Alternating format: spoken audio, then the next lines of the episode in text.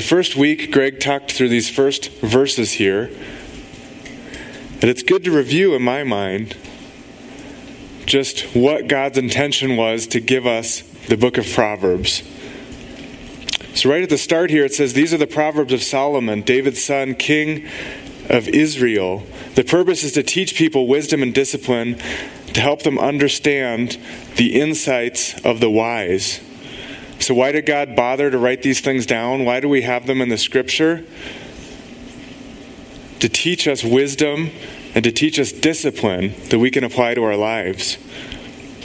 And it goes on. The purpose is to teach to people to live disciplined and successful lives, to help them do what is right, just, and fair. These proverbs will give insight to the simple, knowledge and discernment to the young. Another translation says that they will make the simple minded clever. I translate it that even the dimmest light bulb in the house can light up, or the dullest tool in the shed can cut through it with the Proverbs. And we're going to talk a little bit today about the role of getting counsel. The Proverbs have a lot on that topic. But I was thinking about it. I don't know if you've ever gone to a professional conference or just watched something on TV with a specialist in a field and thought, I have no living idea what this person is talking about. And I don't feel smart enough that I'm going to get it at the end of the hour here. And so you click to another channel and get back to sports. I've done that. I feel like there's things I can just watch and I just don't get it. I'm not quite smart enough.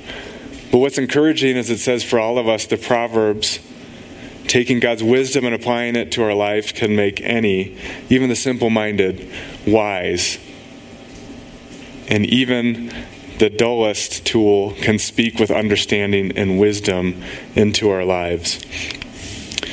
And this section here finishes out. It says, Let the wise listen to these proverbs and become even wiser. Let those with understanding receive guidance. By exploring the meaning in these proverbs and parables, the words of the wise and their riddles.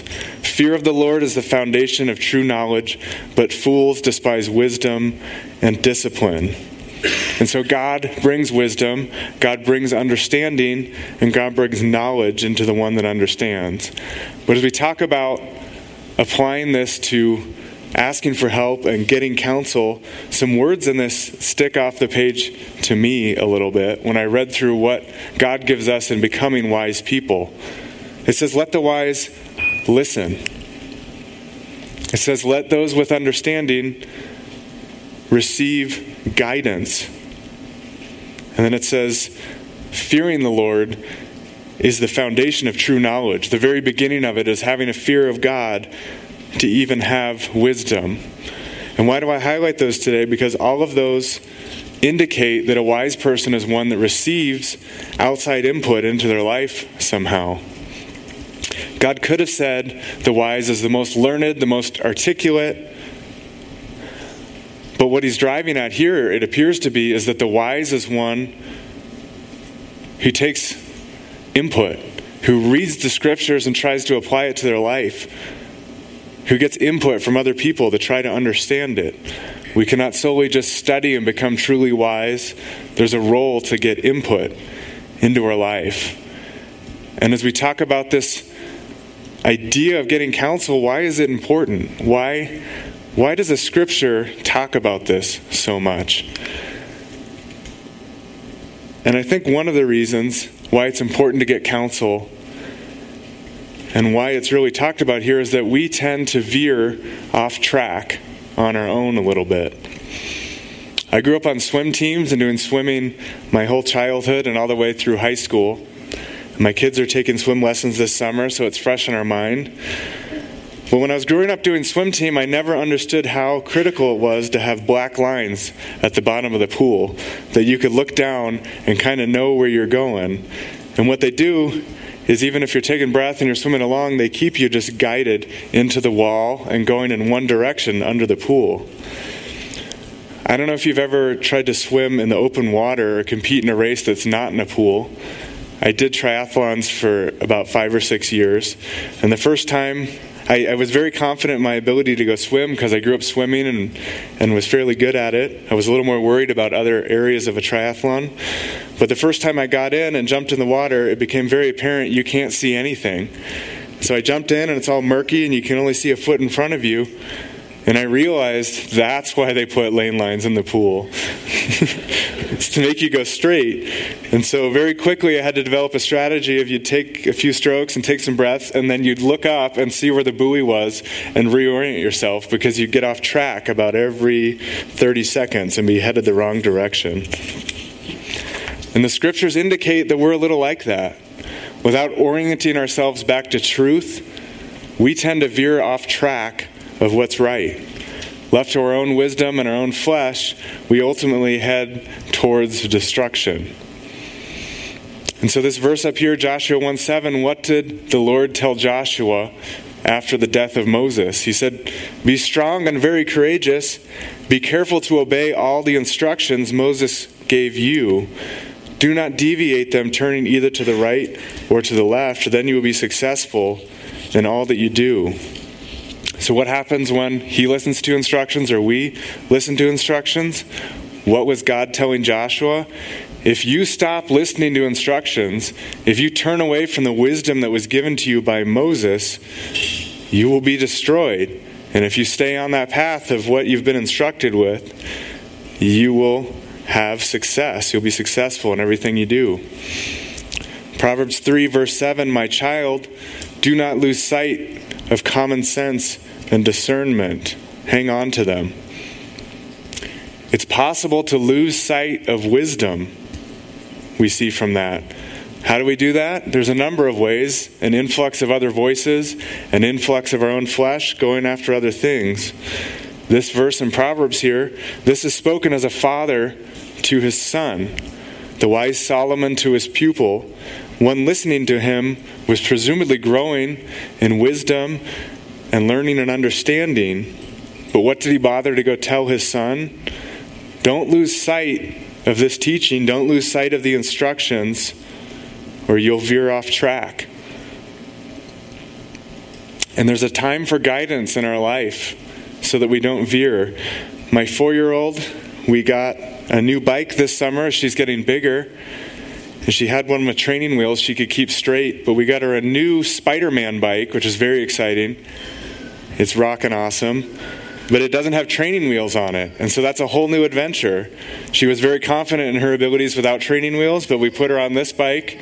She'll go a few feet and then just kind of slide off into the bushes or fall into the rocks. And we learned very quick dad has to kind of stay behind and at least bounce it back and forth into something towards straight or we're going to run into bushes.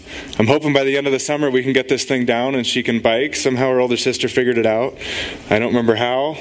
We made her figure it out, but we're trying this again. But we're like that four year old. If we don't have instructions and counsel in our life, we veer. But the scriptures go even a step further than saying just we veer. It indicates that we become fools when we go our own way and when we veer off track.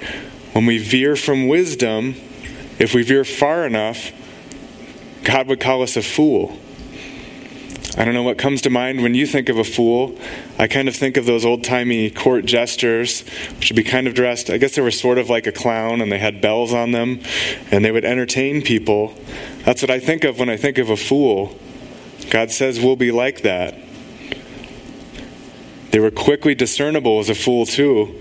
I, I, don't know if they needed the bells on them that you would know that they were a fool, but they had them anyway. You would know they were walking up.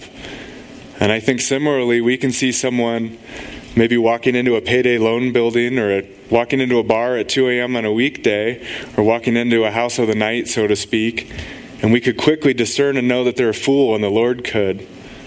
God seems to say that about us. They lack sense. And when we go so far off our own way that God easily identifies us as a fool, we quickly become fools, don't we? Oops, Proverbs 18:2. Fools have no interest in understanding, they only want to air their own opinions. It's another facet of being foolish. So, how do we become foolish? When our ears are closed and our gums keep flapping. That's what the Proverbs say. The fool is quick to air their opinions. The fool is always talking. The fool has an answer for everything. The fool can talk their way out of anything. They have no interest in gaining insight and understanding from those that are learned. What are they interested in? Being heard and continuing to air their opinion, having the last word, or being the smartest person in the room. Similarly, fools think their own way is right, but the wise listen to others. Proverbs 12:15. I don't know if you've ever known someone, maybe you've been someone that thinks they're always right and wants to argue till the death about it. It could be a decision at work, it could be the best way to fix a car, it could be a memory of a small fact that happened years ago. But you just know once Brad thinks he knows the answer, he's going to argue an hour to make sure you know he's right. I was reminded of a Monty Python skit from the 70s. I'm dating myself a little bit. But a man goes in to buy a parrot and leaves and comes back to the pet shop and he's holding the cage of the bird and the bird has fallen over dead on the side. They've put like a stuffed parrot from the taxidermist in here for the skit. And he's arguing with the shopkeep that the parrot is dead and the shopkeep just won't come to reason. He says, Well, it's, it's beautiful. He has beautiful feathers, beautiful plumage. He sings beautifully. He's, he's alive. He's just resting. And they argue like this for six, seven minutes. It's kind of like any of your newer sketch comedy shows. They beat the joke so far, you wish it was over two minutes earlier. But you get the point. This guy's not going to turn his opinion that this bird is dead, no matter how obvious it is. He will keep arguing. We can be like that, can't we? That's what a fool does. They think their own way is right and won't listen to reason. They've set their mind on the outcome before the discussion happens. But beyond just being argumentative, there's more things that can go wrong. We can be deceived as well. Jeremiah 17 9, it says, the human heart is the most deceitful of all things and desperately wicked. Who really knows how bad it is? Each of our hearts contains a sinful nature, doesn't it? It did from our birth. We started wicked. Even if we're saved, baptized, and have the Holy Spirit living in us, Paul talked about having two identities waging war within our souls, of having our old fleshly man and the Spirit of God working. And understanding that each of us have every evil thought come into us, into our heart. They can be kind of innocuous. Just be things like you can skip tithing just this once, it's tight. Nobody see when you're looking at the internet, you're all alone. Nobody will notice you skipping church to go hiking. It's sunny out today. Just take a box of pens from work they won't notice $3 of pens, they make millions. The Bible is old fashioned and doesn't translate to our day. I believe it's a safe bet. Each one of you has had about every one of those thoughts go through your head at some point because we have Satan, we have an enemy, and we have a sinful nature and a heart that's deceitful above all things. He's probably put much worse thoughts on your heart throughout your life, if we're honest. I know he's put them on mine. The reality is the depth of depravity within us has no bounds because our enemy doesn't. He's desperately wicked and puts every evil thought within our heart. And the difference between the wise and the foolish isn't they're tempted with silly thoughts like that or wicked thoughts. The difference is what do they do with those thoughts? Do they pray about them? Do they compare them to the scriptures? Do they get guidance to understand? Or do they just act on them? Proverbs 14:6 The wise are cautious and avoid danger. Fools plunge ahead with reckless confidence. Fools plunge ahead with reckless confidence. I'm really guilty of this sometimes. I can be confident about anything if I want to be. And some of it's built into us. We get ahead in the business world by being confident, by being sure of ourselves, by being able to set on a plan, being able to deliver things at work. So we set ourselves up a little bit to do that, to be successful. We set ourselves to always be ready to jump out the airplane and make sure the parachute's ready, always be ready to go. But what do we take from this proverb? It's that the fool is confident and fast. He plunges in, he never tips his toe in the water to understand the temperature before he does the cannonball. It's not bad to be confident. The scriptures tell us there's a time to be confident. We'll talk later of some about where good confidence comes from, but we're told that the fool has a reckless confidence. It's based on their own strength, their own understanding, and being able to deliver all on their own. Proverbs 28:16 Those who trust in their own insight are foolish, but anyone who walks in wisdom is safe. Other translations render this trust in his own heart, trust in his own mind, or trust in himself. When we trust in ourselves and our own ability, we are foolish. A fool is confident in his own wisdom. A fool is confident in his own understanding. A fool doesn't need to refine the plan and work it over a few times. A fool will see his plan through no matter the results or the impact it has on others. A fool looks at needing input as weak. They see that they should already know it all. Why ask their boss? They should have their boss's job. They're much better than the, their boss is. Why go to school and learn about it? They already know it much better, don't they? Why consult a professional in the field? They already have street smarts, they don't need to. And as a culture, we celebrate people who act like this and think like this. What story gets on the news? It's the sports player that says, Everybody told me to give up at basketball because I'm a pasty white guy like I am, but I stuck with it and I didn't finish college and I never got a job and I made it to the NBA. And they'll celebrate him, but they won't talk about the other million people that tried to do that and never made it, will they? They celebrate the ones that just go ahead with reckless abandon and make it. We celebrate the John Waynes and the Rambos that walk into a town and single handedly dispense justice or the rogue conflicted superhero who's just trying to understand what good and bad is but pulls it together at the end. But the scripture is clear when we go our own way, when we have our own plan, and when we're determined with it, we're foolish. And it doesn't stop there. The scripture talks about the outcome of doing that. Fools will reap shame and destruction. A fool will eventually have their life destroyed. We're going to go through a few more proverbs here just how I came to that sentence and that outcome. Proverbs 10:1 A wise child brings joy to a father, a foolish child brings grief to a mother. A fool brings grief. Those who have invested in and love a fool will grieve and mourn as they walk out life as a fool and they have destruction. Proverbs 10:8 The wise are glad to be instructed, but babbling fools will fall flat on their face. Fools fall flat on their face. We read a proverb earlier that says the fool goes ahead with reckless abandon. My one year old son has split his lip not once but twice this week and had it open and bleeding. Why is that? Because he has flip flops on and he's running around with reckless abandon. Whether it's on rocks or it's trying to go up steps or stairs or grass, he will run and he'll have his flip flops on but he keeps falling over and getting hurt. And we'll console him, and it's very sad when he's one year old, and we're trying to teach him how to do that. But it's not just a little sad and funny when it's a 30 year old and it's not tripping on the rocks, but it's destroying their life as an alcoholic or being bankrupt after um, striking out of work over and over, another failed business opportunity without getting counsel.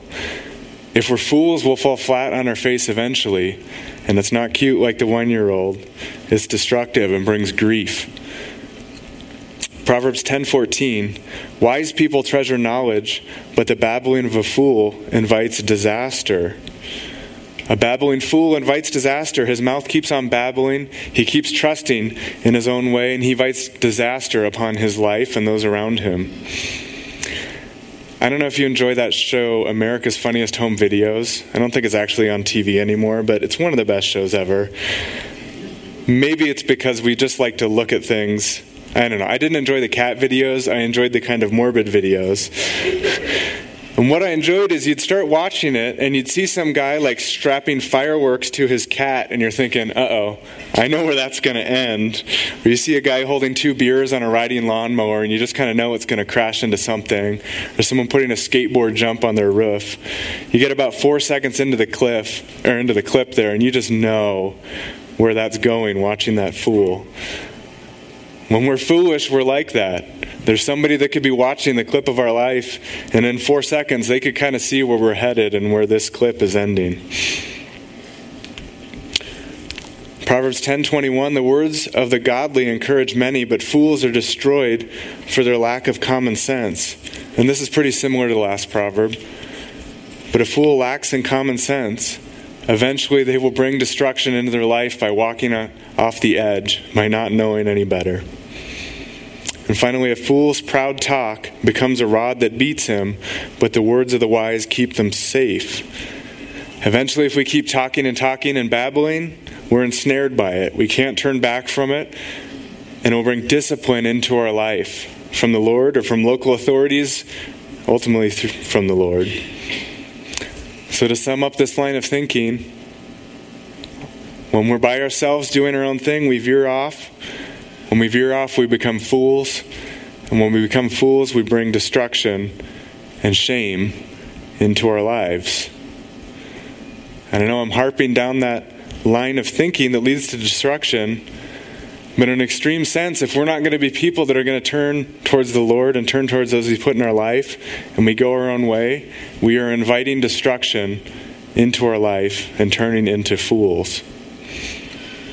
Now, we will talk a little more encouraging, but there's a lot of proverbs around this with warnings about what happens when we go our own way. Back to the first thing we read at the start here Proverbs 1 2, one of the things that talked about the purpose of the Proverbs. It says, The purpose of these Proverbs is to teach people wisdom and discipline and to help them understand wise sayings. And that's encouraging to me because there is instruction to help us teach us how to be wise and disciplined. It's not just a bunch of no's and you're probably going to crash and burn going too fast around the track, but God says if we follow the scriptures and get counsel, we can live wise and disciplined lives and have success, which is encouraging to me. And so we're going to look at a few ways on how can we more proactively get counsel and bring success into our lives.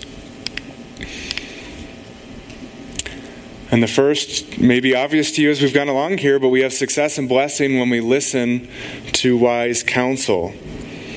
And we've actually seen this in verse after verse we've gone through so far that was in contrast to the fool and how he acts. I just neglected to highlight it as much. Proverbs 8:33 Listen to my instruction and be wise, do not ignore it. When we listen to instruction given to us, we become wise. Look, I try to ignore reading instructions as much as anyone. I kind of drive my father-in-law nuts. We go we go at it on this. He's professionally a technical writer, and so his whole job is taking computer systems and writing instructions so that people can sit down and understand it and use it and it's a very enjoyable experience. And what I tend to do is open up a box to make something, throw out the instructions, and then try to make it on my own. And so whenever he watches me do something, just a part of him dies inside as those instruction manuals that some writer took all this time writing, I have thrown aside. He will very meticulously read a whole instruction manual before one screw goes in. He's wiser than me, but I'm fast.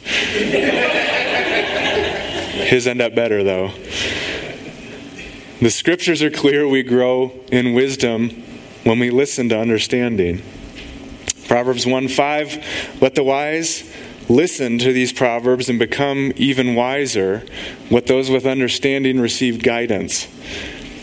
Even those that already have wisdom and understanding grow even wiser by receiving wise counsel. I can't help but throw in one or two sports references in every teaching. It's what I do. But if you're following the local sports team, the Broncos have brought in a new coach this off season. Usually that happens why, like the local sports team, they had a few subpar seasons and things weren't going very well. And so, if you watch coaches that come into a town, every one of them says, I'm going to come in and I'm going to turn it around and I'm going to make it better and everything's going to be great.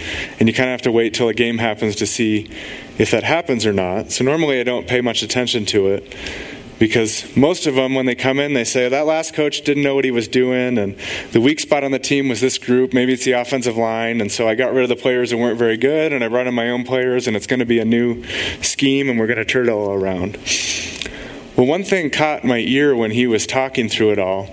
One of the first things he said was to comment on the best player on the team, and what he, which is Miller, their star player. And he said, "I do really believe, as good as Von has played in his career, and he's done some really, really good things, he can play even better."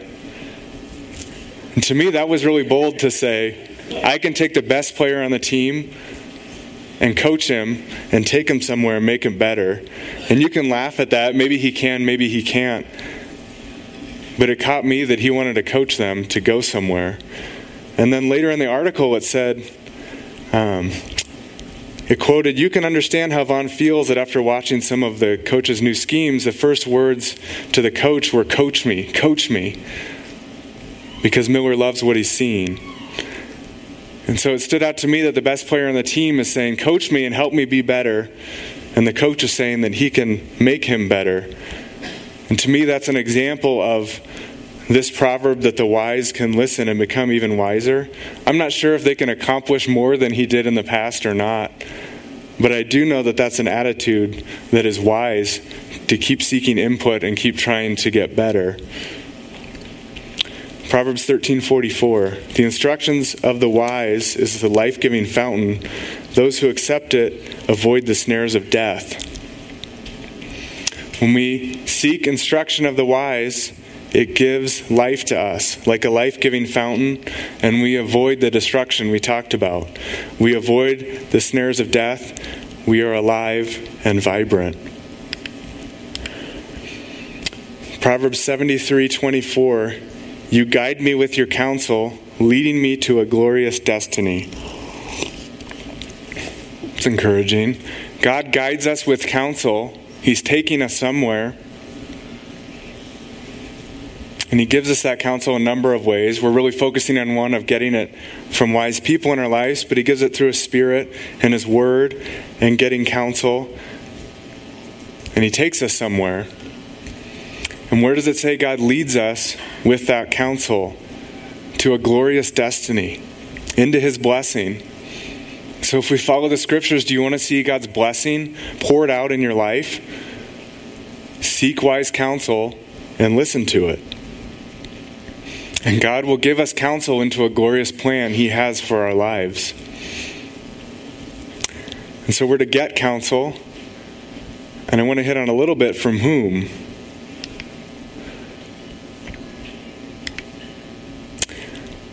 We need to get counsel from wise, godly people.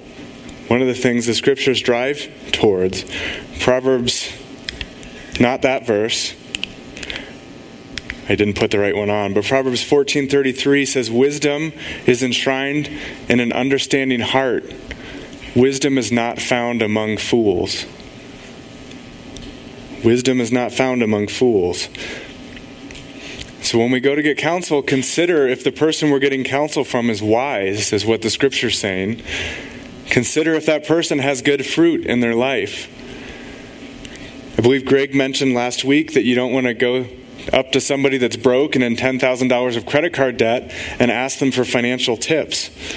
That's good money advice, but that's more universal, as the scriptures talks about here. Don't go talk to someone that's hitting the bars every Friday night and ask them how to get sober. It's probably not the right person. Don't go talk to someone that's living a foolish life or the outpouring is foolish and expect to get wisdom. The scripture says we won't find it. Consider somebody that's wise. And another part of this is to get, get counsel from godly, wise people that are authorities in your life and know you. I think of whenever we have a big conference, like we've had some of our Faith Walkers conferences in the past, and we get our churches together and have pastors go up, they're a good time. We put great pastors on stage and they give great teachings, and they'll talk about things that could apply to everyone how to make decisions, how to have faith, how to preach the gospel, and we'll talk about those things together. After every one of those speakers gets off a stage, inevitably someone runs up to them that they've never met before and says, Thank you so much for the teaching. It's changed my life. Hey, I have this decision in my life. Can you tell me if I should go back to college in the fall, or I should get married, or I should uh, quit my job? And inevitably, what do they say? Well, hi, I'm Brad. I've never met you, first of all. But maybe talk to somebody in your life that could give wisdom to you because I don't know you. And that's wise of them. They're wise people. They probably wouldn't be pastors and up on stage speaking there if they weren't wise. But they get put in a hard place when someone asks them for input like that. And so God has us have authorities in our life and people in our life that can help speak wisdom to it, to us. And one of them is parents. Put up there, Proverbs 5 7 says, Now then, my sons, listen to me and do not depart from the words of my mouth. Again, we talked about much of this book is written as Solomon writing to his sons. And this is what he says you should accept wisdom from your parents. And the scriptures indicate we have blessing coming from that counsel in our lives. Even after we come become adults and leave home, there's blessing that comes into our life. So a wise son accepts discipline and instruction from his parents.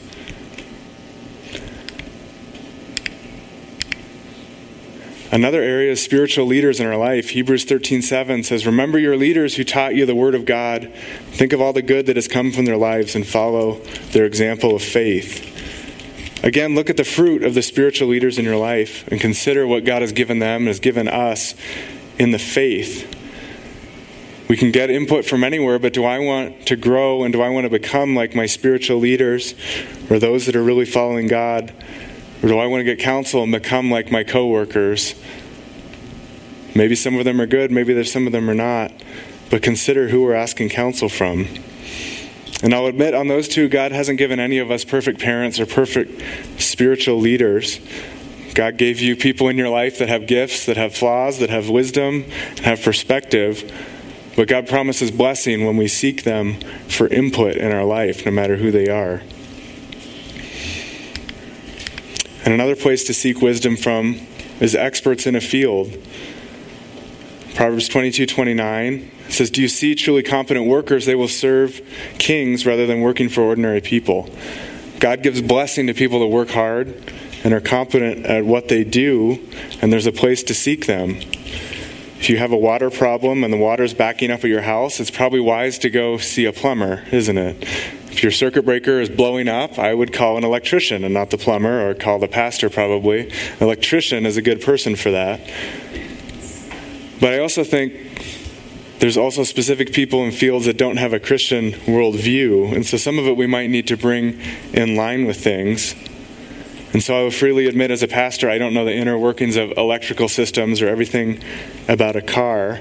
But there's times to take input you get from people and then talk to your parents or talk to your pastors as well.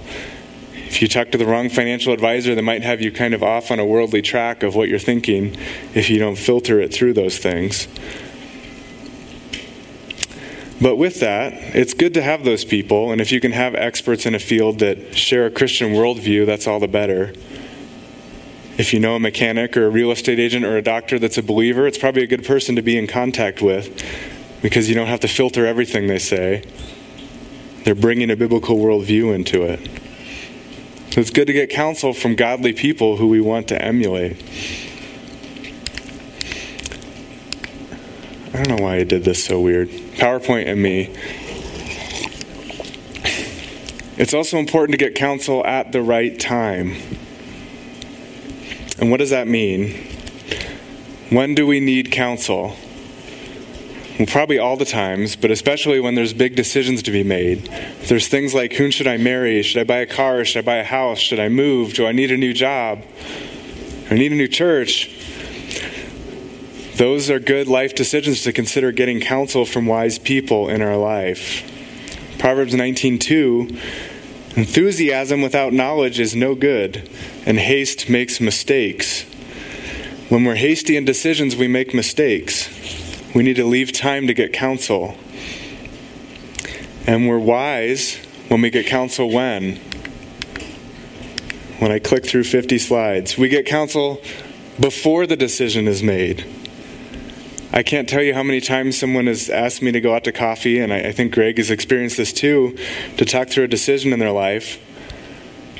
And they say, Well, I really wanted to talk to a pastor about it because I've already talked to my coworkers and asked about if this church is a right fit, and I thought about it, and then I made a decision, but I know I'm supposed to talk to a pastor, so I want to talk to a pastor. So I already decided I'm leaving, and I wanted to talk to you to get your advice. Okay. A month ago, I could have given advice. Now I'm being informed. I think that can be in a lot of things in our life. It's harder to ask for counsel before and give God opportunity to give us input and change. It's easy to go inform someone we've already made a decision. But it's kind of like running over to our mechanic and saying, Mechanic, these oil changes are expensive. And so I've been thinking about how to trim my budget, and I'm going to run 20,000 miles without putting oil in this car because oil changes over the next six months would be expensive. You might have input on that, but I'm going this way. That'd be crazy. Your car's going to blow up, and your engine is going to burn out, and you're going to need a new engine. But somehow we think that's okay with bigger decisions in our lives. So, my input to you is don't get so far down a road that the counsel from wise people can't shift your decision. Make sure that up front we're talking about decisions with people God has put in our life, with our parents, with our spiritual leaders, with experts that could help us make a wise decision. And God will bring blessing as we do that and we bring God into the process of our decisions. And lastly, one more thing I want to talk about is just the fruit that comes from walking in wise counsel. And we walk with strength and peace in God's counsel. When we go at things alone, we second guess ourselves, we are hasty, we're foolish, and we're destroyed. But when we walk in the wisdom and counsel that comes from God's word and God's counsel with the people He's put in our lives, we have peace and strength. We have confidence that God will provide for us down the road He's leading us on. It doesn't mean we won't face challenges. In fact, Jesus promised us in this world, you will face many challenges. He promised that to his disciples. What else did he promise? That we would overcome them. And that's when we're walking in God's counsel. Have you ever second guessed yourself? When I make a hasty decision or a decision alone, I'm constantly second guessing myself, thinking, maybe I should have talked that over with someone. Now I'm down the road. But we can trust that when we do seek God's word and seek counsel, He will come through for us. Proverbs 25 3, I had up there, or Psalm 25 3, excuse me. No one who trusts in you will ever be disgraced, but disgrace comes from those who are trying to deceive others. God will not allow us to be disgraced when we trust in Him. God doesn't allow someone that's wise and getting counsel and walking in His path to come to ruin. God says we will not be disgraced when we live like that. I take this verse as a promise all the time. God, I walked into your counsel, I walked into your will, and it's hard. You need to come through. This is your road for my life. You led me here. You gave me counsel, and I'm trusting you to come through. And we have that confidence and that peace because we know God has led us there. One thing going on in our life, many of you know or don't know, we are in the process of buying a new house. It's kind of crazy because we said we would never move from our current house. We love it, we love the neighborhood, but the truth is, we moved there before we had any kids. And then we had three kids, and it feels a little different than it once did. And so God has gently put on our hearts over time, hey, maybe it's maybe it's time to look. Maybe it's time to look somewhere where you have room for the kids and you don't have girls growing up all trying to fight over one bathroom and you could actually have a guest room again and things like that. And so gently God had put it on our heart and we've been talking about it over some time. and we'd informally tossed the idea around. We finally had an anniversary trip, and we're off a weekend, and had the ability to sit down and talk before we were like falling over asleep in bed, which is most nights and felt like, you know what? God's kind of giving us a peace and leading us in this, and we think it's what God might have for our next step. And so we were praying about it and both kind of felt the peace. That's where God's leading. Well, before running out and going crazy and going nuts with it, we sat down and we talked with Sarah's parents and just talk through. They're good people to talk to. One, because they're parents, there's a lot of blessing in that. But another, they're godly believers, and they've done a lot of property transactions in their life of moving their family and going through different phases. And they have a number of rental properties, so they have a lot of experience and wisdom in it. But we talked through where we saw God leading and just really wanted their input on what they saw in our lives as well. And they encouraged us that they saw that as really wise and, and maybe the next step for us. Uh, and, and it was very positive. And so we proceeded to set up a few showings a couple of days later and look at it. And the second house we saw, we loved. And we're like, whoa, we didn't think we'd love another house, but this one looks great, and we want to move forward with it. And so, well, one, we're asking our real estate agent a million questions because it's all very confusing, the whole process. But another is we thought, hey, before we run out on this, I want to just call Greg too and run it by godly counsel in my life and just talk through what we're seeing and what we're doing and, and what God might have for us and said, you know what?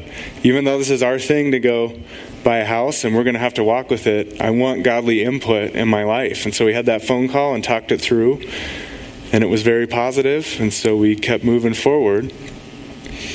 And so we went under contract with our house and proceeded to put uh, with that house and proceeded to put ours on the market, and it sold in just a few days. And so God's really blessed that. I won't say there's not tense moments. The whole process is kind of crazy. It's a 70 year old house and a 100 year old house, so both inspections were a little nutso. And so we're still trying to work through things like that, but we can trust hey, God's got us in this and He's leading us into something. And through it, I would lie if I wasn't saying there's some tense moments and there's some stress and things working out, but there's also peace. God somehow led us into this and to work out all the things that come along with it. I remember one day along the way, the person I was working with a loan called back and said, Hey, there's a problem with the loan. I don't think it's going to move forward. You need to call me back. And I was like, Oh, the whole thing's off. And so I was like praying, God, you let us into this. What's going on? Work it all out. And I called back, and it, it turned out a credit report came back crazy. It was because they just mistranscribed a social security number. And it brought back someone else's credit report, and it looked very bad. And they were like, We got it straightened out, and it all kind of went forward. But it's just seeing God work through it. And it's fun walking into something like that of even all the craziness we're still just trying to walk through that we have a confidence. God somehow brought us into this and god will somehow work all of the nuts things out. That's just one example but in closing just consider god's words on how to proceed with your life. Consider the proverbs that the wise seek counsel they seek wisdom they seek out godly input in their life and consider that the foolish man goes his own way and reaps destruction. Will you be the kind of man or woman that's reading the Proverbs and the scriptures like we've been talking about this series and getting input in their life? Or will you be someone that's going to go their own way and might miss the mark? We each have decisions to make on that. They're going to have a profound impact on our life and how God blesses it. But God promises if we walk through life in this manner of seeking counsel and of seeking the scriptures, He'll bring blessing and He'll bring us into a glorious destiny. Let's pray. God, we thank you for today. We thank you for your scripture. God, this is it's encouraging to see the blessing you bring when we seek counsel and it's also it's scary to look at what happens when we rely on ourselves. God, we each think we got it together. We each think we can kind of pull ourselves up by our bootstraps and we have some wisdom and we have some understanding. But God, left to ourselves, each one of us will bring destruction and shame into our lives. God, we pray you'd help us each remain humble, each remain someone that can be taught, can be instructed by you, by godly people in our life. by the authorities you've placed in our life. Help us be people that seek out that wisdom and live on the path you have for our lives and in the guardrails you have for us. In Jesus' name, amen.